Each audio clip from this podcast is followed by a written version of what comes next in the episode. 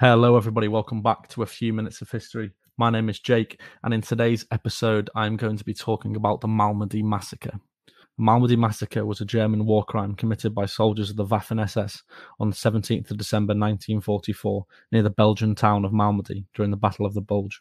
Soldiers of Kampfgruppe Peiper executed 84 US Army prisoners of war who had surrendered after a brief battle.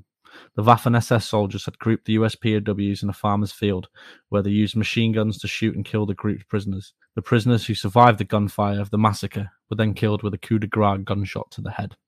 A bit of background. The objective of the Third Reich's Ardennes counteroffensive was that the 6th SS Panzer Army, commanded by SS General Sepp Dietrich, was to penetrate and break through the Allied front in order to cross the River Meuse and afterwards assault and capture the city of Antwerp. For their part in the Ardennes counterattack, Kampfgruppe Peiper was the armoured spearhead of the left wing, left wing of the 6th SS Army, Panzer Army, under the command of SS Obersturmbannführer Joachim Peiper.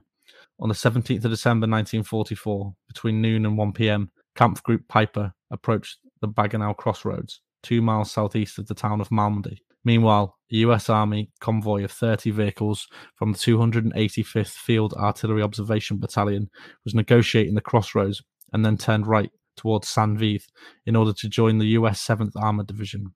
The Germans, in, in wait, saw the US convoy first, and the spearhead unit of Kampfgruppe Peiper fired upon and destroyed the first and last vehicles, which immobilized the convoy and halted the American advance. As their immobilized convoy was outnumbered and outgunned, the soldiers of the 285th surrendered to the Waffen SS troops. After that brief battle with the American convoy, the tanks and armored vehicles of Kampfgruppe Peiper convoy continued westwards, while at the crossroads, the infantry assembled their just surrendered prisoners in a farmer's field and added them to another group of POWs who had been captured earlier that day. The prisoners of war who survived the massacre at Malmedy said that a group of around 120 US prisoners stood in a farmer's field. Then Waffen SS troops opened fire with machine guns at the group prisoners. Panicked by the machine gun fire, the prisoners ran and fled into the fields.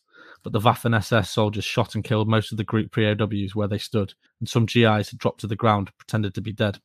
Nevertheless, after the initial machine gunning of the prisoners, the SS soldiers walked amongst the prisoners' corpses, searching for wounded soldiers to kill with a coup de grace gunshot wound to the head. There is some dispute over which Waffen SS officer ordered the su- summary execution of the prisoners at Malmedy, whether or not it was Peiper himself who actually gave the order. In addition to his command responsibility, he was responsible for creating a culture that prevailed in the unit and was viewed viewed the care of prisoners of war as a burden to be avoided. In the early afternoon of 17th of December 1944, 43 prisoners who survived the massacre emerged from hiding and sought help and medical aid in the nearby town of Malmedy, which was held by the US Army. The Inspector General of the First Army learned of the Malmedy massacre approximately four hours after the fact, and by the evening, rumours of the SS were summarily executing prisoners had been communicated to the rank and file troops of the American Army in the in the theatre of Europe.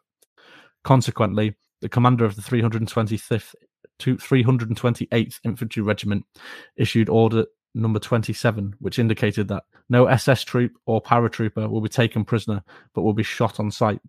And hence, the soldiers of the 11th Armoured Division executed around 80 SS prisoners in the Chenogne massacre on the 1st of January 1945 as retribution for the massacre after the war, the Malmedy massacre trial, which ran from May to July 1946, established that the commanders in the field bore command responsibility for the SS soldiers killing surrendered prisoners, and specifically they named Waffen SS General Josef Dietrich, Werner Pötschke, and SS Obersturmbannführer Joachim Peiper, whose soldiers committed the actual crime at Malmedy. Regarding command responsibility for the actions of his officers and soldiers, Dietrich said he received word from Hitler that no quarter will be given to enemy soldiers and that no prisoners should be taken. If you've enjoyed today's episode, please do give me a rating and download and a subscribe. And I'm also on TikTok, YouTube, and Twitter. So go over there for much more content. Uh, do a lot of video content on those platforms. Thank you for listening, and I'll see you on the next one. Cheery bye.